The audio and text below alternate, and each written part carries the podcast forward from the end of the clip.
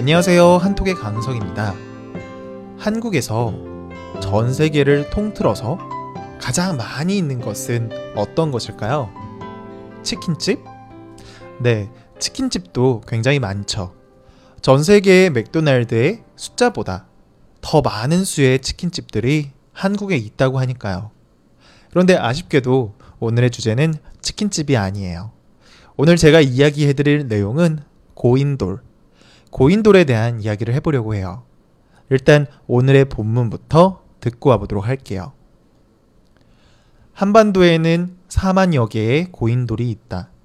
이것은 전 세계 고인돌의 사십 퍼센트에 해당하는 규모이다. 이 때문에 한국을 고인돌의 나라라고 부르기도 한다. 유독 한국에 고인돌이 많은 이유는 아직 밝혀지지 않고 있다. 많은 추측을 하고 있지만 학계에서는 여전히 의견이 분분하다.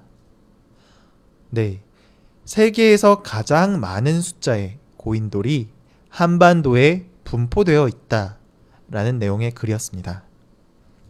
성인 남자 한 명의 무게와 비슷한 돌을 드는 거는 어렵지 않아요. 뭐 힘이 아무리 약한 사람이라도 조금 힘을 쓰면 조금이라도 움직일 수가 있어요. 하지만 무게가 성인 남자 오십 명이 오십 명만큼의 무게의 돌이라면 어떨까요? 뭐 이 정도도 전문 장비를 사용하면 쉽게 들어 올릴 수는 있겠죠. 하지만 성인 남자 천 명을 천 명을 다 합친 것보다 더 무거운 돌이라면 어떨까요? 이거는 보통 전문 장비로도 어림도 없고 굉장히 쉽지 않은 일이겠죠. 하지만 이렇게 쉽지 않은 일을 몇 천 년 전에 사람들은 해냈어요.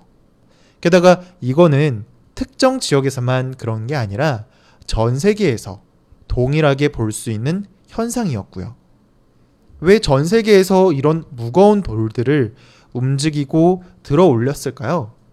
사실 그건 너무 옛날의 일이기 때문에 정확하게 왜 그렇게 됐는지를 알 수는 없었어요. 몇 천 년 전의 일이니까요. 하지만 우리는 많은 연구를 통해서 옛날에 영향력이 큰 힘이 센 그런 사람이 죽게 되면 그 사람을 위해 무덤을 만들어준 건 아닐까? 혹은 각 마을에 영역을 표시하는 그런 도구는 아니었을까? 혹은 신에게 기도를 하는 그런 공간은 아니었을까? 등의 갖가지 추측밖에 하지 못하게 되었죠. 정확하게 어떠한 용도로 만들어진 건지는 모르겠지만 아무튼 그렇게 무거운 돌을 옮겼으니 대단한 거죠.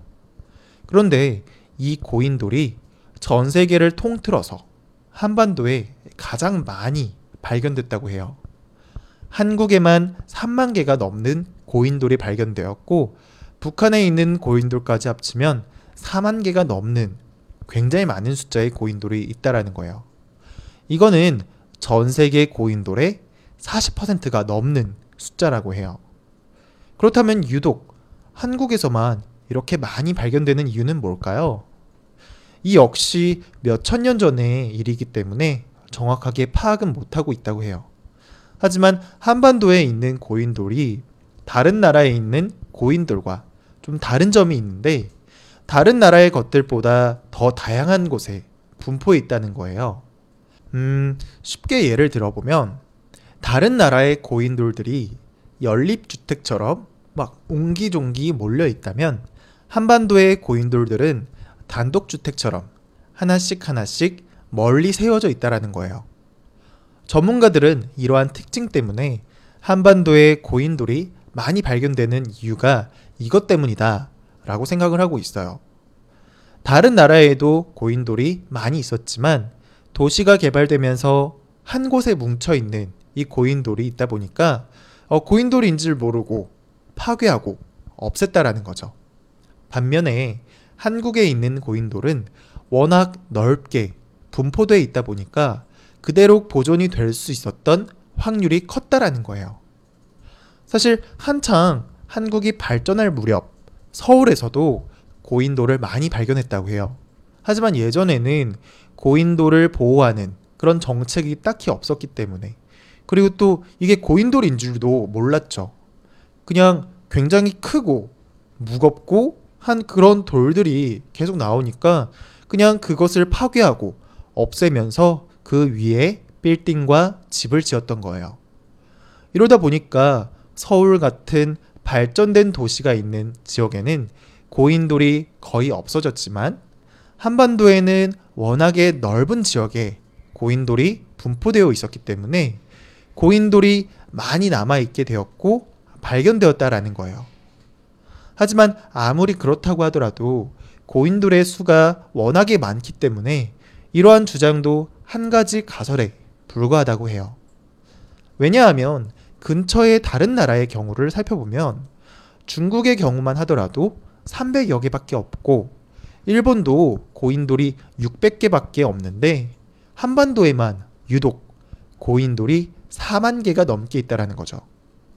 아직 왜 이렇게 많은지 많은 분들이 연구를 하고 있지만 그 이유를 쉽게 알기는 어려울 것 같네요. 네, 오늘은 고인돌에 대한 이야기를 해봤습니다. 오늘의 내용도 재밌게 들었는지 모르겠는데요. 오늘의 내용을 다시 생각해보면서 복습해보도록 할게요. 한반도에는 사만여 개의 고인돌이 있다. 이것은 전 세계 고인돌의 사십 퍼센트에 해당하는 규모이다. 이 때문에 한국을 고인돌의 나라라고 부르기도 한다. 유독 한국에 고인돌이 많은 이유는 아직 밝혀지지 않고 있다. 많은 추측을 하고 있지만 학계에서는 여전히 의견이 분분하다. 네, 고인돌은 순 한국어로 된 말이라고 해요. 고인돌에서 고인은 고이다, 고여있다 라는 말이에요. 고이다 라는 것은 어, 예를 들어보면 비가 온 다음에 땅을 보면 물이 한 곳에 많이 모여 있는 것을 볼 수가 있는데요. 이게 땅이 움푹 들어간 곳이기 때문에 물이 모여 있는 거예요. 이렇게 움푹 들어간 곳에 뭔가가 채워져 들어가 있으면 고이다, 고여있다 라고 표현을 해요. 즉 고인돌이라는 것은 움푹 들어간 땅에 돌이 들어가 있다, 돌이 세워져 있다 라는 뜻인 거죠. 고인돌이라는 말 이해가 좀 되셨나요? 고이다, 고여있다 라는 표현도 토픽 고급 어휘니까요. 잘 기억해 두시면 좋을 것 같습니다. 네, 오늘은 여기까지 하도록 할게요. 오늘도 고생 많으셨고요. 저는 또 다음 시간에 다른 내용으로 찾아뵙도록 하겠습니다.